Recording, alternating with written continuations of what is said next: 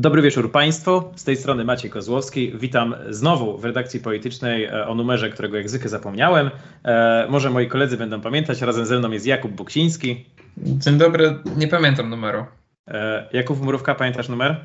To nie teraz, to mo możesz powiedzieć, że nie. Nie obrażę się. Niestety też nie pamiętam. Właśnie. E, tak czy siak, mimo że nie pamiętamy numeru, to e, wiedzcie, że bardzo się staramy mimo wszystko, tylko bardziej skupiamy się na kwestiach takich, e, o których będziemy dzisiaj rozmawiać, bo są to kwestie bardzo ciekawe. I co prawda e, widzowie na naszych kanałach YouTube i Spotify, którzy widzą już nazwę tego odcinka, pewnie już się domyślają, o czym będą gadać, o czym będziemy rozmawiać, ale tutaj słuchaczy naszych radiowych zaskoczymy, e, bo nie będziemy rozmawiać o powrocie Donalda Tuska, który ostatnio rozgrzał e, nasze Twittery, który rozgrzał e, telewizję.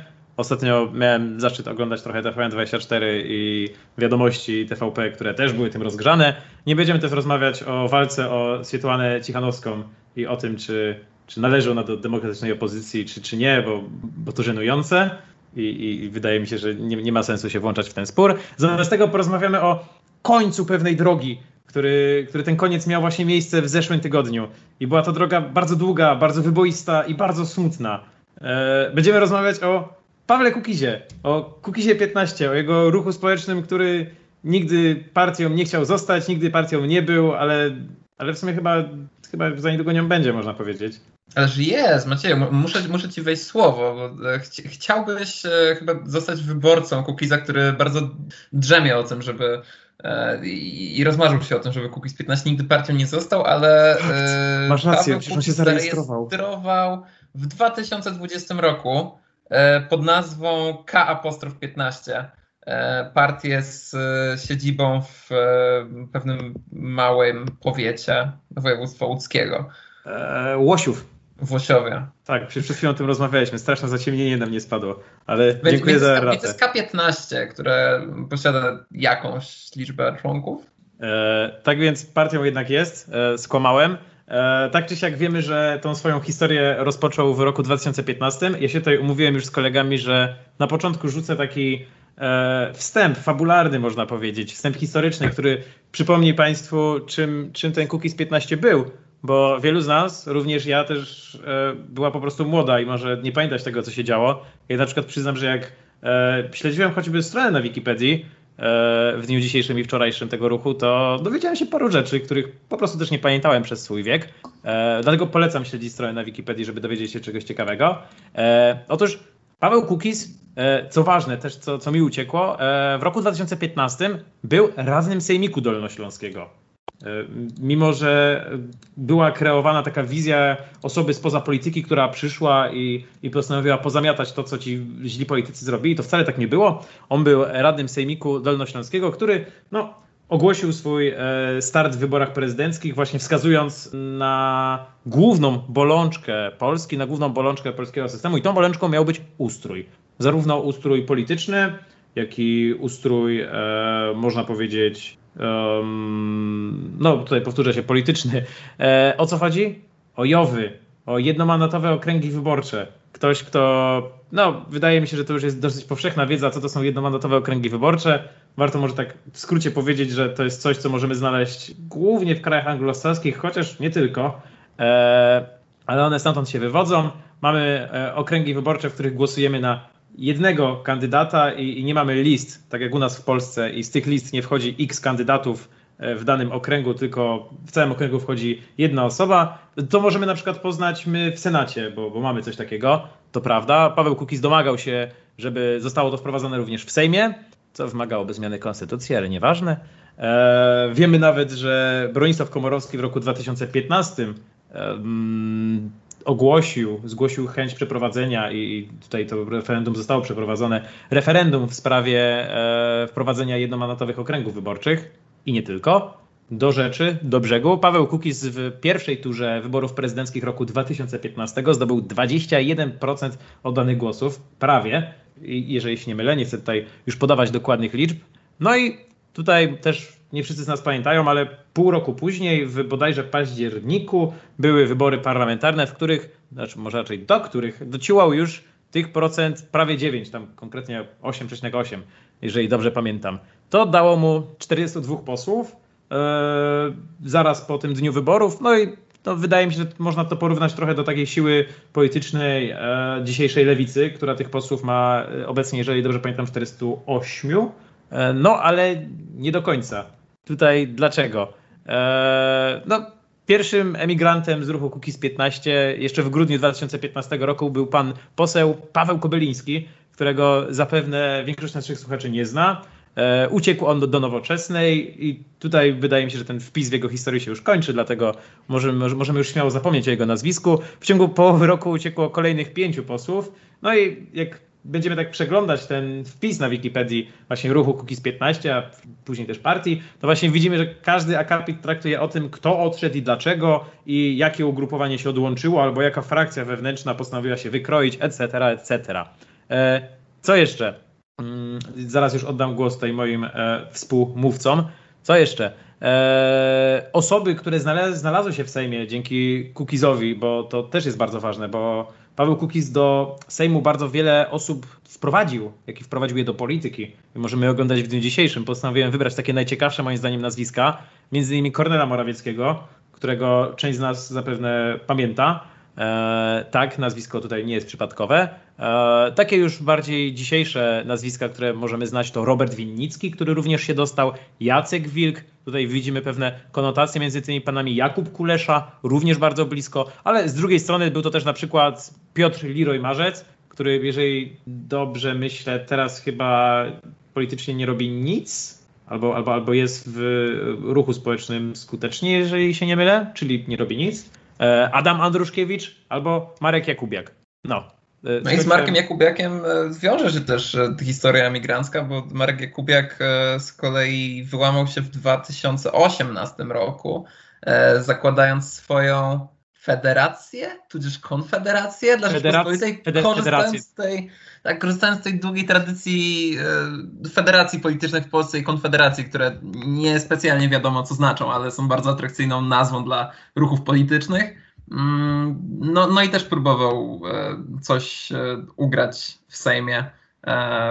No, skończyło się to jakimś mariażem z Konfederacją obecnie. Tymczasowym. No bardzo tymczasowym. Panowie się nie potrafili zupełnie dogadać i Marek Jakubiak szybko powrócił do swojego biznesu alkoholowego. Może, może tam się właśnie sprawuje najlepiej, ale ja bym tutaj nie wyróżniał właśnie pana posła Marka Jakubiaka jako tego, który ma swoją historię z wyjściem E, z tego ruchu, bo tak się składa, że każde nazwisko, które wymieniłem e, do końca kadencji, no, na listach Kukiza nie pozostało, bo Kornel Morawiecki e, założył swoje koło Wolni i Solidarni, Wolni i Sprawiedliwi, chyba Solidarni, WIS, i jeżeli dobrze pamiętam. Tutaj przepraszam świętej pamięci Kornela Morawieckiego, że zapomniałem już nazwy tego koła. No tak czy siak wiemy, że to była satelita Prawa i Sprawiedliwości. E, no, Roberta Winnickiego, Jacka Wilka, Jakuba Kulesza, no to dobrze wiemy, gdzie teraz widzimy. E, oni, e, Robert Winnicki najpierw odłączył się wraz z taką wielką secesją ruchu narodowego, do której doszło właśnie z Kukiza. Ta secesja no, trochę się nie udała, bo większość działaczy ruchu narodowego, którzy byli właśnie u Kukiza, postanowili w tym Kukizie, znaczy, przepraszam, w klubie parlamentarnym Kukiz 15 pozostać. Też nie na długo bo tutaj to właśnie tym, ten statek bardzo kołysał i cały czas wyrzucało różne osoby na lewo i prawo, chociaż na prawo raczej, można powiedzieć. E, no, Adam Andruszkiewicz właśnie był jedną z tych osób, która e, z Ruchu Narodowego wtedy chyba wystąpiła. On był e, do pewnego czasu prezesem Młodzieży Wszechpolskiej. No, dzisiaj już wiemy, że jeżeli dobrze pamiętam, jest wiceministrem cyfryzacji Dalej I... pełni tę funkcję? Da, ja nie pamiętam już nawet, czy Ministerstwo Cyfryzacji istnieje. Wiesz co, ale jak najbardziej. Ministerstwo Cyfryzacji ostatnio mogło się e, troszkę popisać w mediach e, w związku z e, COVID-em. Um, natomiast pamiętam pana Adama Andruszkiewicza na, na tym stanowisku Pseudonim Kluska, tak? No tak, no, od tego bardzo specyficznego stylu wypowiedzi. Faktycznie wyrzucało e, posłów Kukiza za burtę posłów zasadniczo, bo to kolejne było takie ugrupowanie, którego no, no, nigdy się właśnie nie skończy w Polsce zapotrzebowanie na centroprawicowe ugrupowania od mężczyzn dla mężczyzn. Bo też tam, no nie pamiętam żadnych szczerze e, nazwisk związanych z, z, z Kukizem, niemęskich. Agnieszka Ścigaj. To jest głośne nazwisko e, niemieckie. I to jest nazwisko, które w sumie do niedawna nawet przy Kukizie płynęło, chociaż teraz, jeżeli dobrze pamiętam, to e, pani poseł Agnieszka Ścigaj już jest w szeregach e, koła e, Polskie Sprawy, e, skrót PS, nie mylić ze skrótem PiS. E, to też jest takie koło, które aktualnie w sumie nie do końca wiadomo, gdzie orbituje, ale za niedługo się dowiemy, gdzie ono orbituje. E, tam widziałem też jeszcze kilka nazwisk, kiedy faktycznie mm, przeglądałem zarówno strony internetowe partii, jak i jak i strony na Wikipedii. No ale dobra, bo ja tak gadam, gadam, gadam. E, mówimy o tej historii, teraz e, zatrzymujemy się na moment. Mamy ten rok, te kadencje 2015, 2018, 2019, ale tak do 18 roku to tutaj mieliśmy do czynienia z tymi największymi secesjami, e, które no, głównie miały miejsce, głównie miały związek z ekspansją PiSu, jak i właśnie z powstaniem Konfederacji. E, panowie, moi drodzy koledzy, jak patrzyliście na Kukiza, kiedy e, mieliście no, jeszcze młodsze spojrzenie na politykę? Czy, czy co pamiętacie? Coś opowiedzcie tak, jeżeli oczywiście chcecie. Pamiętam czasy mojej fascynacji polityką wtedy, kiedy e, jednak e, Kukiz e, święcił swoje triumfy, to jednak ciężko mówić o fascynacji polityką w tym momencie, bo w tym momencie, kiedy było się w gimnazjum, to y, idolem był albo Korwin, albo no, głównie jednak na tych bardziej wiejskich terenach Korwin, nie? I to było ty, ty, tyle y, w kontekście zainteresowania polityką, no ale cóż, no Kukiz jednak bardzo mocno odbił się w, na, w życiu ludzi miast i wsi, bo jednak jego postać wydarła się dość mocno szturmem do tej polityki mi tak przebojowo zabłysnęła i zgasła ta gwiazda. Więc e, no cóż, no co ja mogę powiedzieć, co ja pamiętam z tego gimnazjum, to pamiętam, że mój tata chyba zagłosował nawet na Kukiza, ale tak poza tym to, to jedyne co pamiętam to bardzo umiejętnie wykreowany obraz antysystemowca, który przychodził do polityki po to, żeby zmienić tą politykę, bo to trzeba jakby nie zajmować się, tak powiem kolokwialnie, duperelami, tylko trzeba zmienić ten ustrój, żeby był dobry i żeby nie był zły, tak jak teraz, tylko żeby był dobry, tak jak będzie po, po, po Pawle Kukizie. I to właśnie to był taki główny motyw tej polityki, którą zapamiętałem. No i cóż, i dlatego dzisiaj ze zdziwieniem, jakby jak wpadłem głębiej w program Kukiza, który przyznał się wtedy, że nie do końca znałem, ponieważ wydawał mi się on kolejną planktonową partią prawicową, to jednak no, rzeczywiście tej prawicy znalazłem tam więcej niż się spodziewałem, ponieważ to program jest typowo no, kolejna konserwatywna, liberalna partia, która uważa, że Unia Europejska jest zła i należy e, dokonywać e, gospodarczych e, poluźnień i likwidować PIT, więc no cóż, no, Trochę się zdziwiłem po tym obrazie wykreowanym przez gimnazjum przez tego konsekwentnego antysystemowca.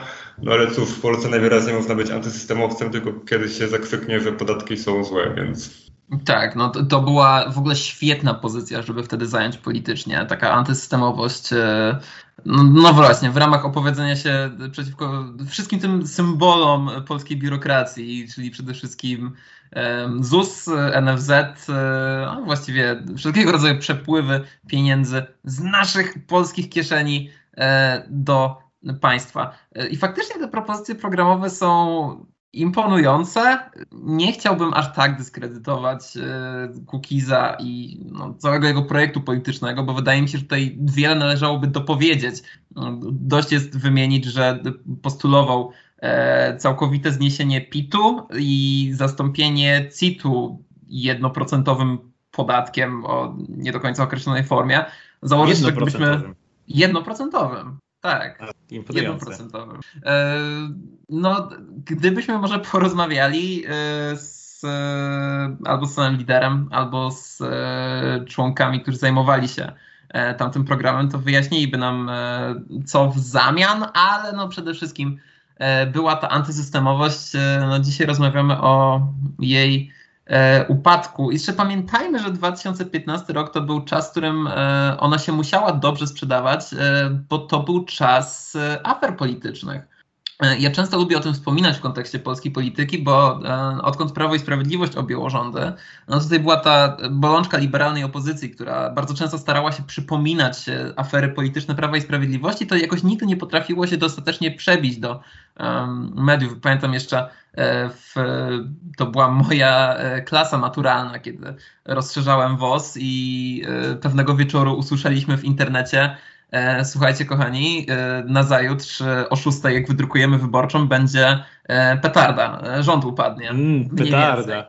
No tak, no doskonale pamiętam, miałem, miałem WOS na ósmą, więc o 7.30 kupiłem e, w kiosku gazetę, kupiłem sobie drukowaną wyborczą. Chciałem się poczuć tak Wiesz co, no niesamowite uczucia temu towarzyszyły, bo widzę, taka wielka strona była zadrukowana, e, taśmy Kaczyńskiego, czerwony napis, e, no zabraliśmy się do czytania w szkole, przewracaliśmy kartki, okazywało się, że faktycznie ciężko będzie ukręcić e, z tego jakąś większą aferę, pomimo tego, że ona była dość bulwersująca, no nigdy nie potrafiły być tak głośna, konkludując. Natomiast 2015 rok e, to był okres, w którym afery były bardzo wyraziste, pomimo tego, że miały dużo mniej znaczące podłoże, bo to jest e, kwestia e, zegarka e, ministra w rządzie Donalda Tuska, to jest kwestia pierwszych taśm z restauracji Sowa i Przyjaciele, który, na których to taśmach największym przewinieniem polityków właściwie było to, że nie wypowiadali się tak ładnie jak przed kamerami. Mm, to były afery, gdyby sięgnąć... Jedli ośmiorniczki. Tak, no bo jedli ośmiorniczki, jedli, jedli je. E, gdyby sięgnąć głębiej, to jeszcze mógłbym wyciągnąć e, akta z 11 i 12 e, roku, czy samą kwestię euro. Mm, no to już są rzeczy odleglejsze od samej działalności Kukiza, ale to są rzeczy, które formowały ten klimat polityczny. Więc w 2015 roku jeszcze bardzo łatwo było chyba przyjść do polityki, czy właśnie no, do polityki. Pewnie sam Paweł Kukiz by się obraził, gdybyśmy tak powiedzieli, chociaż dzisiaj widzimy, jak to się skończyło. E, łatwo było przyjść i powiedzieć, chcę stanowić zaprzeczenie dla tego wszystkiego, system jest zgniły, e, obywatele nienawidzą e, wszystkich tych ludzi, którzy zasiadają w Sejmie. Dzisiaj się kultura polityczna w ogóle zmieniła. Wtedy bardzo często określaliśmy te 460 głów w takimi fatalnymi określeniami, jak ludzie przypominali, że ten płot wokół Sejmu miał rzekomo mieć 460 szpikulców. No dużo było takich, takich określeń, żeby uciąć im wszystkim pensję. No i właśnie stąd też pewnie ten postulat programowy Kukiza, żeby e, obciąć subwencje dla partii politycznych, e, co razem z jednomandatowymi okręgami wyborczymi w ogóle prawdopodobnie skończyłoby się wielkim samobójstwem politycznym e, jego ugrupowania, które chciało zniszczyć E, ten betonowy popis i co chwila proponowało e, no, postulaty, które by ten popis mogły bardziej zacementować, a już szczególnie kosztem e, takiego ugrupowania jak Cookies 15. No ale Paweł Cookies wierzył w demokrację bezpośrednią i w dokonywanie się procesów demokratycznych na bardzo przyziemnym, samorządowym poziomie. I to jest też w sumie ciekawe, bo są ideały na przykład bardzo mi bliskie. Ja zajmuję się Także staram się w, w, swojej aktywności jakiejś tam akademickiej, jeśli to jest radio studenckie, to wspomnijmy o tym, e, zajmować się ruchami postulującymi demokrację, o większym zaangażowaniu społecznym z, z, z metodami demokratycznymi e, na coraz to niższym i bardziej samorządowym poziomie. A jednak nigdy nie podałbym sobie ręki w tych postulatach z Pawłem Kukizem. E, bardzo dziwny jest dla mnie z perspektywy czasu ten, ten projekt e, demokracji bezpośredniej. Zresztą tak się teraz nazywa jego koło poselskie, które e, liczy sobie czterech członków. Kukiz 15 Demokracja Bezpośrednia. Rzadko się jednak mówiło finalnie o Pawle Kukizie w, tym, w, w, tych kontekstach. Dobra, a ja zadam jeszcze takie pytanie, nad którym w sumie sam się zastanawiam i rozmawialiśmy już o tym w sumie przed audycją, że miałem ostatnio dosyć długi epizod analizowania właśnie poszczególnych elektoratów w latach 2015-2019, również we wcześniejszych wyborach. I powiedzcie mi, czy wiecie może, czy macie może jakieś pomysły, kim był ten wyborca Pawła Kukiza w roku 2015? Załóżmy w tych wyborach prezydenckich, ale no wydaje mi się, że te parlamentarne tutaj mają ten dużo większy impact, bo mieliśmy do czynienia z upadkiem Platformy Obywatelskiej, z upadkiem Bronisława Komorowskiego, z upadkiem Ewy Kopacz i no ich miejsce tutaj wiadomo, no widać tak odwrotnie proporcjonalny, można powiedzieć, ich wzrost e, w stosunku do e, partii Nowoczesna, do, w stosunku do Ryszarda Petru. No to widzimy dokładnie, że Ryszard Petru nakarmił się e, właśnie tą upadającą Platformą Obywatelską. No ale z drugiej strony, skąd się wziął Kukiz? Czy to byli jacyś nowi wyborcy? Czy on tak wziął z każdego po trochu? Czy, czy o co chodziło? No, zadajesz mi to pytanie, żeby później rozwiać tajemnicę, bo masz twarde dane. Nie, nie, nie mam, nie, mam, nie mam żadnych danych. Ja sam zadaję pytanie, bo sam w sumie nie do końca mam pojęcie. Może, może jak powiesz, to coś mi zacznie świtać w głowie. Wiesz co, ja myślę, że on na pewno dużo zaangażował nowych wyborców. To znaczy pamiętam też e, z tamtych lat, e, że to był taki... No, e, chciał się przynajmniej lansować na tych świadectwach. E, nigdy nie szedłem na wybory, ale wreszcie mam kogoś, na kogo mogę zagłosować i e, tą osobą, której powierzam swój głos jest e, właśnie Paweł Kukiz. Jestem zrażony do polityków, więc głosuję na Pawła Kukiza, bo on politykiem nie jest. Co jest dziwniejsze później właśnie pod względem tego ugrupowania już parlamentarnego. Doprawdy nie jestem w stanie sobie wyobrazić, jak można wynieść ponad 40 osób do Sejmu, mówiąc, że to nie są politycy, z czego każde kolejne nazwisko później próbowało jakoś okiełznać swoją własną inicjatywę polityczną albo przekazać ten kapitał większemu ugrupowaniu. Każde nazwisko próbowało zaprzeczyć tej tezie. Tak no naprawdę. tak, właściwie, właściwie, właściwie każde kolejne. Swoją drogą, opowiadając o, o tej historii ugrupowania, e, nie wiem, czy to zarezerwowałeś na później, ale nie, nie dobrnęliśmy do mojego, do tego uroczego momentu z wyborów 2019 roku. To jeszcze przed nami. Je, jeszcze przed nami, no dobrze. jeszcze przed nami, jeszcze, jeszcze tak, wspominamy. Jeszcze wspominamy, bo ja tak wspominam, bo w sumie też tak teraz patrzę. E, no nie, no nie zamierzam tutaj zasypywać się żadnymi danymi, skąd się wzięli ci wyborcy Kukiza. Mi się wydaje, że to też był elektorat, który został wtedy zmobilizowany e, głównie w wyborach parlamentarnych. To było te 9, może trochę mniej procent, a, a te, te procenty w wyborach prezydenckich ich było tam 21. No to to było tak jakby trochę elektoratu każdego. No, wydaje mi się też, Cookies e, oficjalnie wtedy w drugiej turze, chociaż nie, nie bezpośrednio chyba poparł Andrzeja Dudę, no ale wiemy, że ten elektorat przepłynął do Andrzeja Dudy, więc może też mu trochę zabrał e, w tym pierwszym rozdaniu. E, ale szczerze powiedziawszy, sam nie mam pojęcia. W ogóle te wybory były straszne. Nie wiem, na, na internecie określilibyśmy określeniem cursed ale no, to, to, to były cursed wybory. To tak. były cursed wybory, jak strasznie, bo... A to był ja... cursed rok polityczny w ogóle. E, ostatnio próbowałem sobie przypomnieć e, kampanię wyborczą Bronisława Komorowskiego na zasadzie co poszło nie tak i mam nie. wrażenie, że wszyscy tak bardzo chcieli ją zapomnieć, że w internecie dzisiaj nie da się znaleźć za bardzo materiałów o tym. Naprawdę jest ciężko znaleźć jakiekolwiek materiały dokumentujące kampanię prezydencką 2015 roku, co jest do, tylko dowodem na to, że była tak słaba, że w ogóle nie potrafiła się zapisać na kartach historii, ale była też tak słaba, że wszyscy próbowali ją chyba wyprzeć we wstydzie, bo nikt się nie podjął nawet analizy powyborczej tego. Natomiast hmm. jeśli jeszcze mógłbym odpowiedzieć na pytanie o profil wyborcy Pawła Kukiza, wiesz co, myślę o młodych mężczyznach, takich e, przed czterdziestką, ze średnich miast w Polsce. E, średniej wielkości, niekoniecznie miast e, wojewódzkich, to nie jest też wyborca taki gminny, powiatowy, ale, ale właśnie z miast około kilkadziesiąt do 100 tysięcy mieszkańców, coś w tym stylu. Pewnie zmotoryzowany, pewnie taki, który, któremu zależy na tym, żeby znosić ograniczenia drogowe na przykład. A to bardzo ładnie budujesz. nie wiem, no mi się wydaje, że jak o tym mówisz w sumie, o tym, że to jest ta, te siedem miasta, ta Polska powiatowa, powiedzmy to głośno, to to wydaje mi się, że w tym ubytku kilku procent Kukiza w poprzedniej kadencji Sejmu to widzimy właśnie wzrost PiSu w dużej części. Że, znaczy, no, prędzej czy później stwierdzimy, że dla wielu wyborców Paweł Kukiz był tym wstępem do głosowania na Prawo i Sprawiedliwość. Dla wielu polityków w ogóle on był wstępem do dostania się do Prawa i Sprawiedliwości. E, ale no, może faktycznie to był ten elektorat, który, mm, który do PiSu przeszedł w ciągu, w ciągu tych ostatnich 4-5 lat. No i dla wielu wyborców to też był e, wstęp dla Konfederacji, której jeszcze wtedy nie było. No, zobaczmy, że w tych wyborach e, Korwin wtedy dostał słynne 4,76. E, ja myślę, że ten elektorat, e, który wtedy poszedł do Pawła Kukiza, to był troszkę ten no, brakujący trybik wyborczy, brakujący trybik w maszynie wyborczej Korwina. Dlatego wtedy ten projekt nie mógł się jeszcze raz udać i dlatego udał się być może w, w 2019 roku.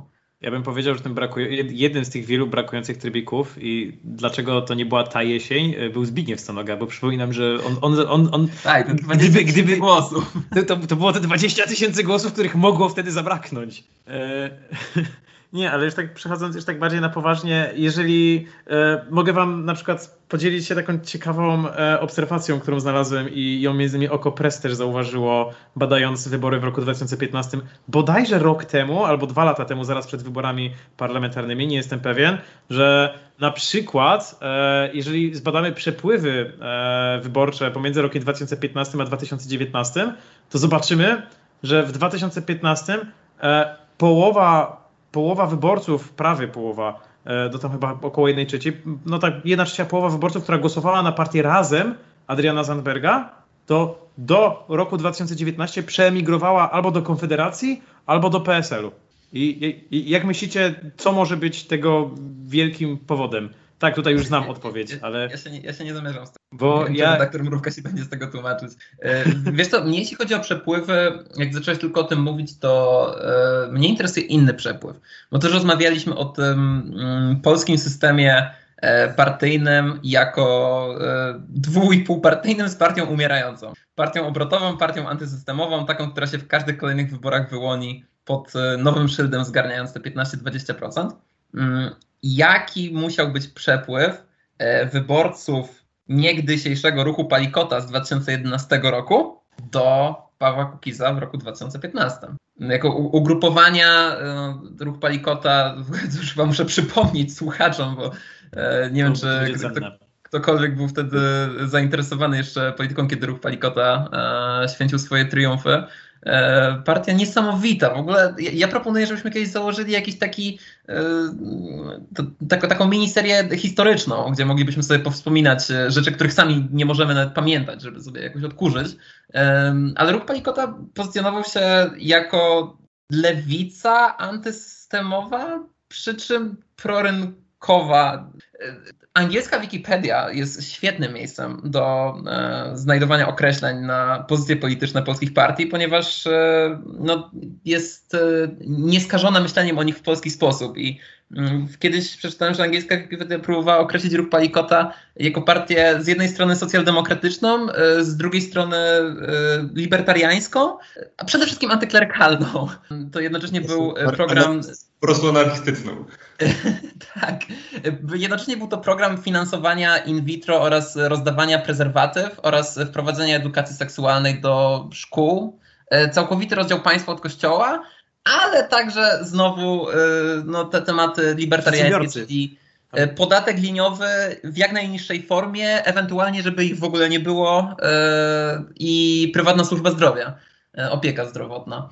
I myślę, że na tych postulatach antysystemowo-przedsiębiorczych mógł się odbyć bardzo duży przepływ w stronę Pawła Kukiza. To znaczy, jeszcze jak tak uderzamy do ruchu, ruchu Palikota i próbujesz go gdzieś umiejscowić na tym słynnym kompasie politycznym lub po prostu w naszych głowach, to mi się wydaje, że tak przy badaniu ruchu Palikota to jedną z cenniejszych wskazówek jest to, że pamiętam, że kiedy w roku 2019 powstawała wiosna, teraz okrzycz mnie ktoś, nie, to był 19, tak, że kiedy w roku 2019 powstawała wiosna Roberta Biedronia, to zapewne wielu z nas zobaczyło na swoich Facebookach powiadomienia, że no, fanpage, który lubi ruch Palikota, nie wiem, Kielce zmienił nazwę na Wiosna Kielce. I... Oj, wiosna była budowana na byłych strukturach ruchu Palikota i w ogóle tak, większość tych nazw, no, Robert, Biedroń był związany niegdyś no, w dzisiejszych czasach z ruchem Palikota. No ruch Palikota kiedyś też się wiązał właśnie z postulatami e, małżeństw jednopłciowych. Legalizacja marihuany jeszcze wszystkim była. Zapomniałem o legalizacji marihuany. Sztandarowy postulat. W zasadzie ruch Palikota miał być wtedy... Nie, przepraszam, bo będzie audycja o ruchu Palikota urwijmy ten temat w tym momencie. Zbyt tak, ciekawe, tak, żeby, żeby go tak, podnosić. dla zdrowia. Ale, ale uprzedzamy słuchaczów, że, słuchaczy, że jeżeli kiedykolwiek zrobimy audycję o ruchu Palikota, to muszą ją uruchomić, muszą ją odsłuchać i będziemy wspominać na przykład o takich ciekawych historiach, e, jeżeli dobrze pamiętam, co, co robiła kiełbasa w Sejmie w rękach e, Janusza Palikota i dlaczego korzystał z niej jako mikrofonu. E, koniec zajawki, bo ja, ja mam takiego flashbacka właśnie z jeszcze dzieciństwa, kiedy właśnie widziałem taką scenę. Mam nadzieję, że to nie był mój sen, chociaż jestem prawie pewien, że nie. Wracając do Kukiza 15, wracając do tej smutnej i wyboistej drogi antysystemowości w Polsce, e, nadszedł chyba jeden ze smutniejszych momentów dla, dla tej drogi i to był rok 2019, ale to nie były jeszcze wybory, to nie były jeszcze wybory parlamentarne. Wydaje mi się, że najsmutniejszy moment e, dla Kukiza to był rok 2019, ale to były wybory europejskie. E, one były na wiosnę, jeżeli dobrze pamiętam, chociaż nie jestem w stanie już powiedzieć, który to był miesiąc, ale śniegu nie było. E, I w tych wyborach Paweł Kukiz w spektakularny sposób nie przekroczył progu. Chociaż nie, przepraszam, w spektakularny sposób to zrobiła ta Konfederacja akurat. Ale Paweł Kukiz wtedy chyba policzył swoich wyborców. Wyszło, wyszło że ma ich około 3,5% tam punktu procentowego i okazało się to trochę mało. Okazało się, że no, tak zostało przy nim trochę ponad 1 trzecia tego poparcia z roku 2015 z parlamentarnych, bo z prezydenckich to w ogóle 1 siódma. No i pół miliona, pół, pół miliona głosów z groszem, tak ci mogę powiedzieć. No to, to, już, to już 69%. To już brzmi lepiej. Ale no, tak duża część naszych słuchaczy kojarzy, że niestety 3,5% to mniej niż 5%, a duża część naszych słuchaczy kojarzy, że 5% to e, próg wyborczy, e, tak zwana klauzula zaporowa, której jeżeli się nie przekroczy, to do Sejmu się nie dostanie. No a Paweł Kukiz bardzo chciał się dostać do Sejmu w roku 2019, no kto nie chciał. E, no i postanowił przyłączyć się do Polskiego Stronnictwa Ludowego, tworząc wtedy koalicję polską która co ciekawe e, nawet w sumie posiadała kolory Pawła Kukiza, bo ona też miała, miała czarno-czerwone logo, jeżeli się nie mylę. Ona...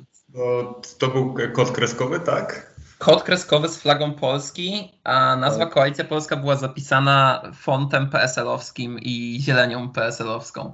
Niesamowita historia Ciekawe. wyborcza w Polsce kiedy dwóch, kiedy liderzy dwóch ugrupowań, którzy zdają sobie sprawę z tego, że jak się z kimś nie dogadają, to czeka ich polityczna śmierć, e, ponieważ PSL przed tym mariażem e, w sondażach mógł liczyć na e, dwa w porywach do 3%. No, głupio byłoby opuścić polski Sejm po raz pierwszy czy to byłby w ogóle po raz pierwszy w historii? To mógł być po raz pierwszy w historii. Znaczy, Nawet... po, po, podejrzewam, że PSL po raz pierwszy opuścił polski Sejm jakoś w roku 1939, ale abstrahując od tego, że, że on wrócił potem, no, przepraszam, musiałem rzucić tym nieśmiesznym żartem, to tak, masz rację, to był pierwszy raz, kiedy, pierwszy raz na pewno od 1989, w którym PSL-u w Sejmie by nie było. No, ale jeszcze był ten fejkowy PSL pod nazwą ZSL. Ale tak, no nie, nie można było sobie na to pozwolić, szczególnie, że Władysław Kośniak-Kamysz, e, no niezwykle charyzmatyczny lider e, ze świetnym poparciem w wyborach e, prezydenckich, czy takim, no, nawet nie takim poparciem procentowym, co bardziej z, z, z takim poparciem no, wśród ludzi. Był charyzmatycznym liderem, ludzie go lubili. Lekarz. W zasadzie wielu osobom nie do końca się podobało, że on PSL reprezentuje, już PSL się jednak kojarzył dalej ze wsią, z agraryzmem, e, z tym, że nie ma nic do zaoferowania e, i z rządami PO-PSL. Mm, no i właśnie, ten rząd PO-PSL.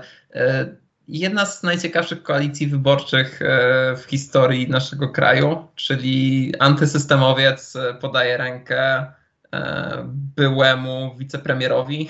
I europejskim demokratom. To jeszcze tak, byli no. europejscy demokraci, czyli tutaj warto przypomnieć naszym słuchaczom e, partia Sierota po Leszku Balcerowiczu. Tak, to prawda.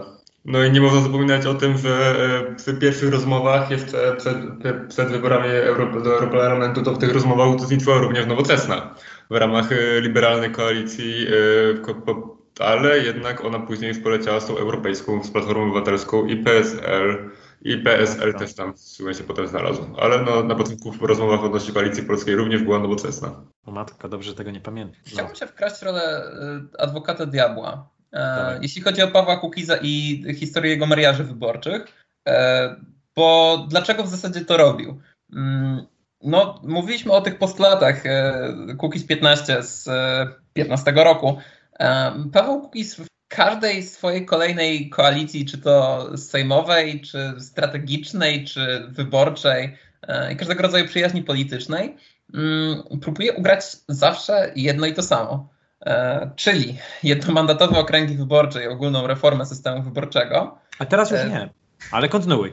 Okej. Okay. Kwestie, no, te, które zawsze były rozgrywane jako jakkolwiek antysystemowe, czyli Walka z korupcją. Temat, który w Polsce dzisiaj się też bardzo średnio sprzedaje.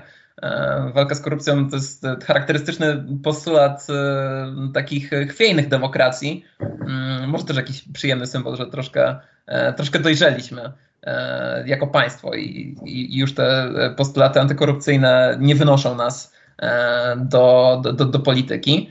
E, no to takie dwa główne, dwa zasadnicze. E, nie wiem, o co jeszcze w zasadzie chciałby walczyć e, Paweł Kukiz w kolejnych koalicjach. Gospodarczo dogadywał się z Sędziowie pokoju często. to był bardzo ważny postulat. Oj, sędziowie pokoju, ale to jest zniuansowane. Wtedy go jeszcze nie było. W, w oryginalnym Kukizie go nie było.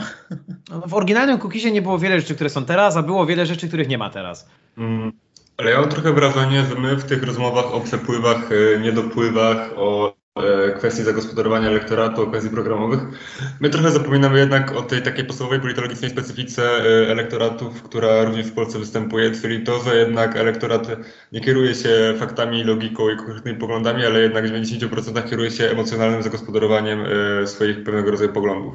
I Paweł Kukiz bardzo dobrze to rozumiał w pierwszych swoich latach istnienia i on gospodarował poglądy antysystemowe. On mimo tego, że bycia, bycia takim właśnie antysystemowym prawicowcem, antysystemowym. No ciężko nazwać antysystemowym kogoś, kto e, opiera swoją główną politykę na luzowaniu podatków, e, ale no jednak mimo tego, że on miał bardzo prawicowy, bardzo liberalny, z pewnego do, do pewnego momentu powiedziałbym nawet tak ostro liberalne poglądy typu właśnie likwidacja BIT-u, to my z tego, e, my tego w ogóle nie kojarzymy z tego okresu, ponieważ jednak te emocje były gospodarowane w ten sposób, że on wiedział dobrze, że grał jako antysystemowiec.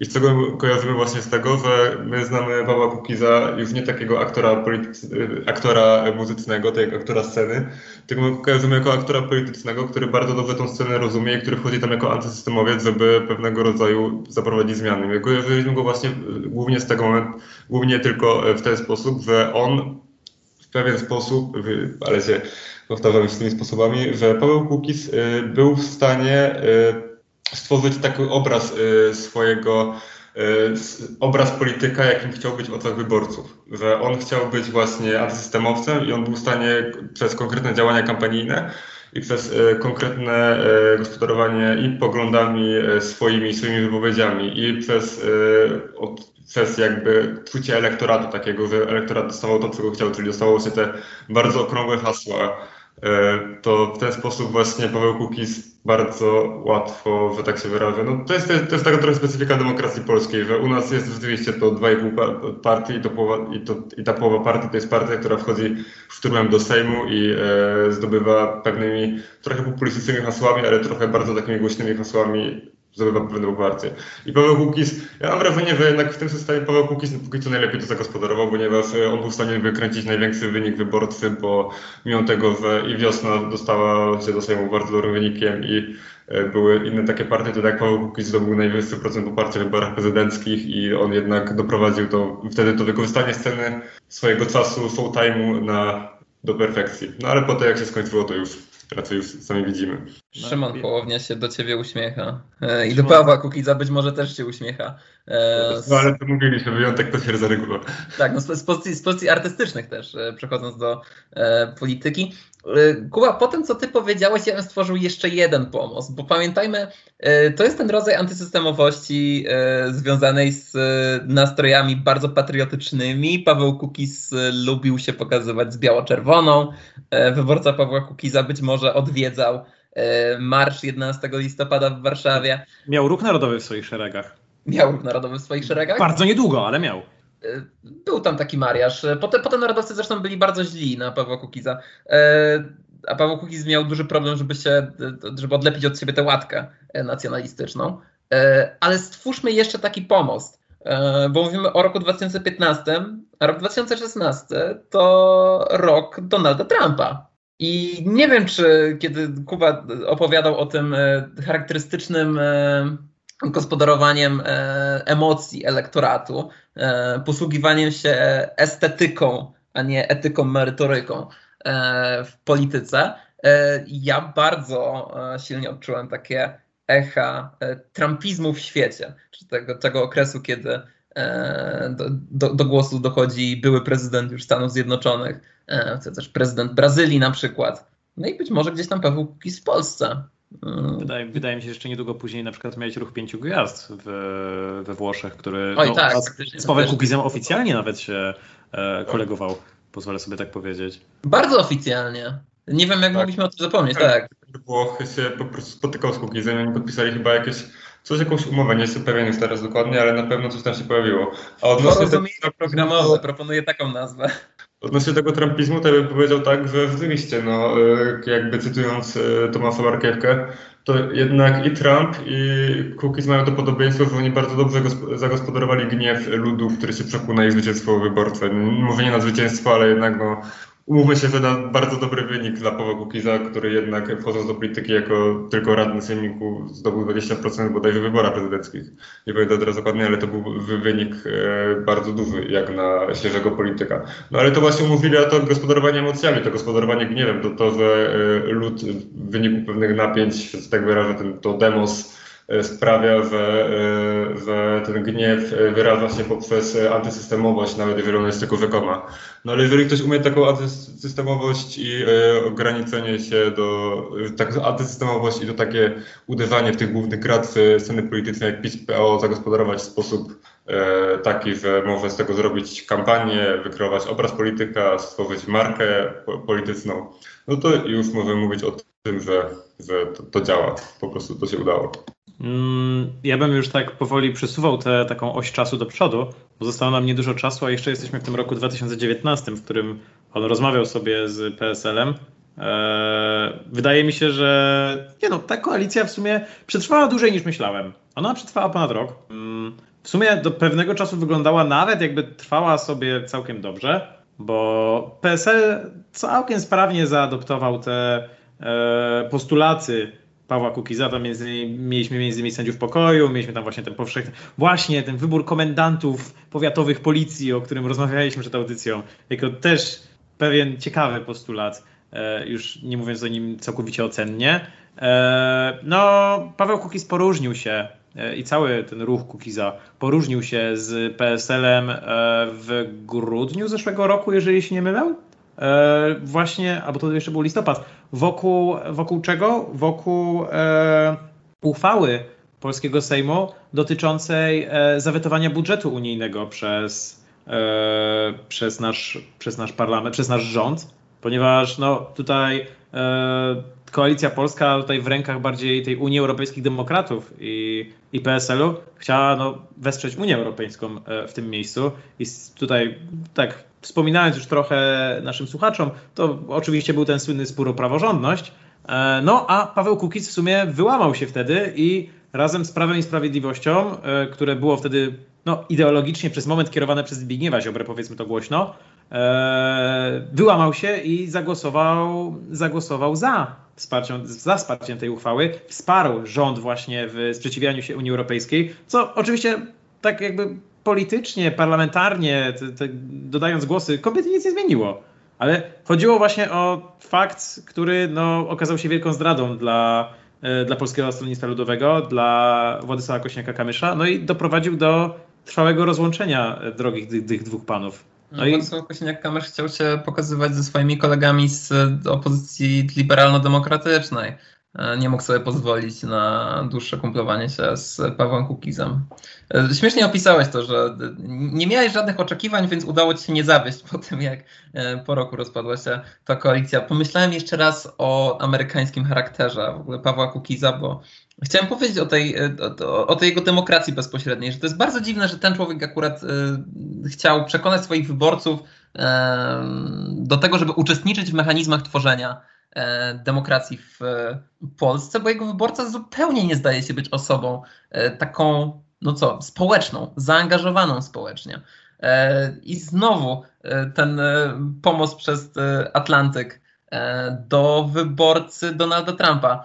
Ponieważ wyborca Donalda Trumpa to też nie jest człowiek, który zdaje się być zaangażowany społecznie, ale to jest człowiek, który najgłośniej chce krzyczeć o tej władzy jednostki jako obywatela. E, w Ameryce to ma być e, zapisane w konstytucji i jej poprawkach pozwalających nosić ze sobą broń w kawiarniach, e, a w Polsce no, na gruncie konstytucyjnym ciężej, ciężej to chyba troszkę było zrealizować, ale, ale myślę, że w bardzo podobnym klimacie estetycznym. No i skończmy tę opowieść, e, Macieju, bo dlaczego w ogóle dzisiaj mówiliśmy o, e, o Kukizie? No właśnie, e, do brzegu. Dlaczego dzisiaj do o nim mówimy? Dlaczego, dlaczego ten odcinek prawdopodobnie tutaj zaspoileruje, jak zmienimy nazwę, koncepcję nazwy, to będzie głupio. Dlaczego ten odcinek prawdopodobnie nazywa się Gdzie kończy się antysystemowość? Bo mamy sobie właśnie czerwiec, początek czerwca i w zeszłym tygodniu Paweł Kukiz oficjalnie podpisał wspominane już tak w kilku miejscach porozumienie programowe z Prawem i Sprawiedliwością. E, to porozumienie programowe zakłada, no właśnie co ono zakłada? Zakłada, że Prawo i Sprawiedliwość poprze postulaty e, Pawła Kukiza, postulaty te antykorupcyjne, o których rozmawialiśmy i jeszcze zaraz tak na moment na nie spojrzymy, e, ale wydaje mi się, że to jest już kwestia drugorzędna, co nawet Paweł Kukiz sobie zdaje z tego sprawę. A Paweł Kukiz prawdopodobnie poprze Nowy Ład, jak i cały rząd, w miejsce Jarosława Gowina. I, i, I zanim tak jakby spojrzymy głębiej na tę układankę, to wydaje mi się, że skoro już tak nawiązujecie do tego trumpizmu i do tego, że Paweł Kukiz był niewątpliwie wielkim człowiekiem, który potrafił zagospodarować, e, zagospodarować antysystemowość, zagospodarować to demos, to czy to już jego koniec? Krótka odpowiedź tak. Długa odpowiedź też tak, ale musiałbym jeszcze wymyślić e, argumenty na, na rzecz tak. E, zupełnie szczerze. Mm, myślę, że to nawet dzisiaj nie jest kwestia tego, kto ufa Pawłowi Kukizowi, co e, no, oczywiście mało kto, e, co tego, że on przez to, że nie tworzył stałego ruchu politycznego, który miałby się uosobić w partii, e, gdzie takimi historiami politycznymi z najnowszej historii politycznej Polski może być, no to są głównie ruchy lewicowe razem, Wiosna, która przeżyła Mariusz z SLD, czy może też nowoczesna po tej stronie liberalnej. Mm, Paweł Kukiz się musiał wypalić tak troszkę. E, w następnych wyborach, e, bo jesteśmy oczywiście już po tych 2019, trwa ta kadencja, która jeszcze dwa lata będzie trwać. W następnych wyborach będzie prawie dziesięciolecie jego aktywności politycznej. Nie dało się już dużo dłużej jechać na tym nazwisku. Tam nie dało się już chyba dużo więcej zrobić. Myślę, że to dość naturalny proces.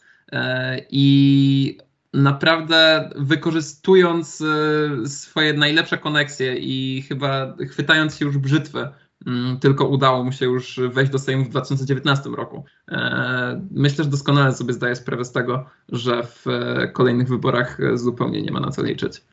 No dobra, to ja jeszcze planuję dwa pytania, więc hold your horses. Czy myślicie, że Paweł Kukiz pozostanie we współpracy z PiS do końca kadencji Sejmu? Bo no, wiemy już z ostatnich lat, że to jest ciężki koalicjant, ogólnie ciężki polityk. I mimo tego, że aktualnie to on do tego PiSu, do Prawa i Sprawiedliwości prze jak może, to w sumie nie wiemy, czy za tydzień mu się nie odmieni i stwierdzi, że mu się jednak w środku nie podoba, bo Kaczyński to niszczy tę demokrację. I no, prawdopodobnie Jarosław Kaczyński będzie chciał zastąpić Jarosława Gowina właśnie Pawłem Kukizem.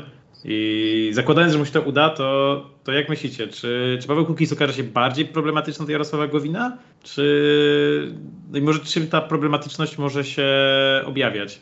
Mm, to powiem tak, ja powiem, jeżeli chodzi o Kukiza, to nie wiem, czy on do końca ma takie klasyczne spojrzenie na tą demokrację liberalną, czy ta jego demokracja Pawła Kukiza w ogóle jest liberalna, bo ona jest głównie obywatelska, głównie udziałowa, więc e, w tym kontekście tych teorii demokratycznych to e, nie wiem, jak on sobie o tym myśli, ale nie wiem, czy mu też właśnie w ten sposób Kaczyński będzie przeszkadzał w tym niszczeniu demokracji, skoro według Pawła Kukiza to on może te różne postulaty ruchu w tym mieć, bo nie ukrywam w to, że dotychczasowe postulaty sugerują jednak jego bardzo mocną fantazję w wymyślaniu rozwiązań na istniejące problemy albo wymyślanie problemów i podawanie do nich rozwiązań, które nie są do końca potrzebne.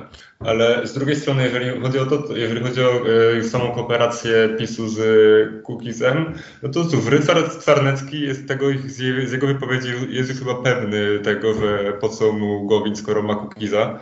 Więc jeżeli to się uda, no to powiem tak, PiS będzie zabiegał o nowego koalicjanta i będzie rozsywał skrzydła tak jak bardzo może, tylko po to, żeby po prostu ustabilizować obecną sytuację sejmową, w której jednak jesteśmy na takiej trochę cienkiej granicy tej przewagi poselskiej, więc no cóż, no ja jestem wrażenia, ja mam wrażenie, że PiS jest w stanie wiele postulatów Kukiza wciągnąć y, na swoje listy po to, żeby tylko utrzymać pewnego rodzaju względną, względne bezpieczeństwo w głosowaniach. Że to nie jest jeszcze desperackie szukanie y, kolejnych posłów po ode, kolejnych posłów w, w obliczu tych poprzednich odejść, ale to może być już takie bezpieczne zabezpieczanie swoich, y, swojej przewagi, tych swoich skrzydeł, tak, żeby móc sprawować politykę w tej względnie bezpiecznej większości. Mm, ja bym się jeszcze zastanawiał, bo w sumie to jest coś, co wydaje mi się, wielu z nas o tym myślało e, w ostatnich latach i teraz mi się to znowu w głowie kołacze i też zahaczaliśmy o to. Czy myślicie, że tak dzisiaj Paweł Kukiz z tymi swoimi trzema posłami, no bo on jest czwartym, e, to tak Paweł Kukiz jako on, jako on polityk, jako osoba, która właśnie no, ma te swoje różne poglądy, których nie do końca my znamy i nie wiemy, czy on je zna. Czy właśnie lepiej czułby się w tych szeregach PiSu, czy nie wiem, ja, ja go widzę i tutaj nawiązując do tego, że Kuba Buksiński mówił o tym, że, że to może być już koniec właśnie, że to, że to się musiało skończyć, to ja tak jakby, może nie przyszłość, ale utrwalenie tej jego kariery widziałbym właśnie w szeregach Konfederacji, która, no bądźmy szczerzy, lubi doceniać każdego ze swoich polityków, to trzeba przyznać, e, a Paweł Kukiz w sumie ze, z większością swoich poglądów, może tak jakby został trochę ułagodzony w kontekście tej demokracji bezpośredniej, co wydaje mi się, że dałoby się zrobić, to stanowiłby tam całkiem fajny dodatek. I wydaje mi się, że to, inaczej. Były podejścia do zrobienia tego nawet w roku 2015 yy, i pamiętamy jak e, Janusz Korwin-Mikke w spektakularny sposób Kukiza zdradził. Yy, aha, no wydaje mi się, że chyba właśnie sobie odpowiedziałem, dlaczego tak nie będzie.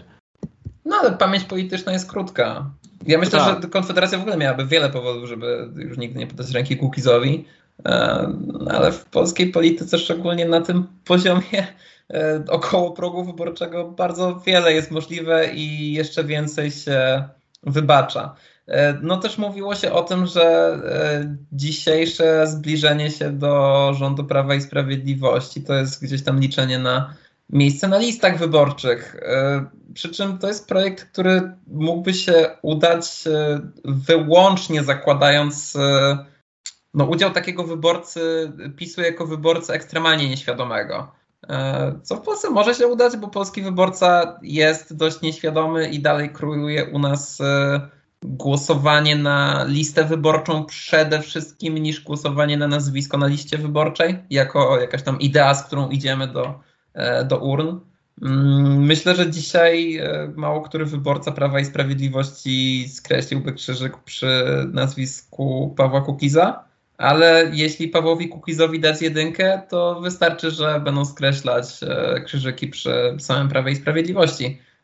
A on już naturą naszego systemu wyborczego, który tak bardzo chciałby zniszczyć, szczególnie w tej formie listowej, mógłby pożyć politycznie kolejne 4 lata. Tak, znaczy nie, no wydaje mi się, że spokojnie do przepchnięcia byłby Paweł Kukiz przez listę PiSu, e, tak jakby technicznie, wyborczo, ale ja nie wyobrażam sobie, że PiS by chciał na przykład przez te listy przepchnąć kogoś więcej niż samego Pawła Kukiza. Znaczy Jarosław Kaczyński i cały PiS ma, ma tak naprawdę w ciągu już ostatnich dwóch lat e, solidną nauczkę, że nie można pozwolić sobie na tworzenie tak jakby obcych tworów wewnątrz siebie, wewnątrz swojej partii. Tutaj mamy Jarosława Gowina, tutaj mamy Zbigniewa Ziobro, tutaj mamy wszystkie stronnictwa, które są związane z koteriami typu ojciec Tadeusz Rydzyk, etc. Eee, więc więc no, nie wyobrażam sobie, że, że Jarosław Kaczyński zgodziłby się tak naprawdę na zaimplementowanie kolejnego stronnictwa, no tylko po to, żeby zdobyć sobie teraz tych czterech posłów. To no, niewątpliwie jest ważne, ale nie wiem, nie widzę tego. Eee, przerywam, przerywam, nie będziecie, nie będziecie już mi odpowiadali. Jestem bardzo zły, znaczy nie na was, tylko jestem zły, że, że nie pozwalam wam odpowiedzieć, bo czas nam się już kończy. Eee, dochodzimy już do tego limitu, który zarówno my sobie nadajemy, jak i nadaje nam radio UJFM. Eee, wydaje mi się, że może w jakiś sposób, mam taką nadzieję, ta rozmowa mogła poszerzyć eee, trochę, może nie powiem horyzonty, bo to brzmi strasznie, eee, ale pokazać trochę rzeczy naszym widzom i słuchaczom, bo mi się wydaje, że dla mnie była bardzo rozwijająca. Mam nadzieję, że dla moich kolegów też. Przypominam, że nazywam się Maciej Kozłowski, razem ze mną był Jakub Buksiński. Mm, no, do usłyszenia. Nie porozmawialiśmy dzisiaj ani o Donaldzie Tusku, ani o e, zmianie na stanowisku premiera Izraela. Ja jestem przekonany, że o Donaldzie Tusku będziemy mogli porozmawiać za tydzień, za dwa tygodnie, za miesiąc, za sześć miesięcy i cały czas będziemy rozmawiać o jego powrocie. I będzie tak samo aktualne. Tak, nic się nie zmieni. I był też Jakub Mrówka. E, dziękuję pięknie. Też jestem zdania, że o Donaldzie Tusku możemy powiedzieć dzisiaj to samo, co za dwa miesiące. Tak. E, zapraszam wszystkich do subskrybowania nas na YouTubie, do followowania nas na Spotify'u, do dawania lajków. E, no w ogóle dawajcie nam co macie, bo, bo, bo jest fajnie. My wam dajemy też co mamy. E, dobranoc.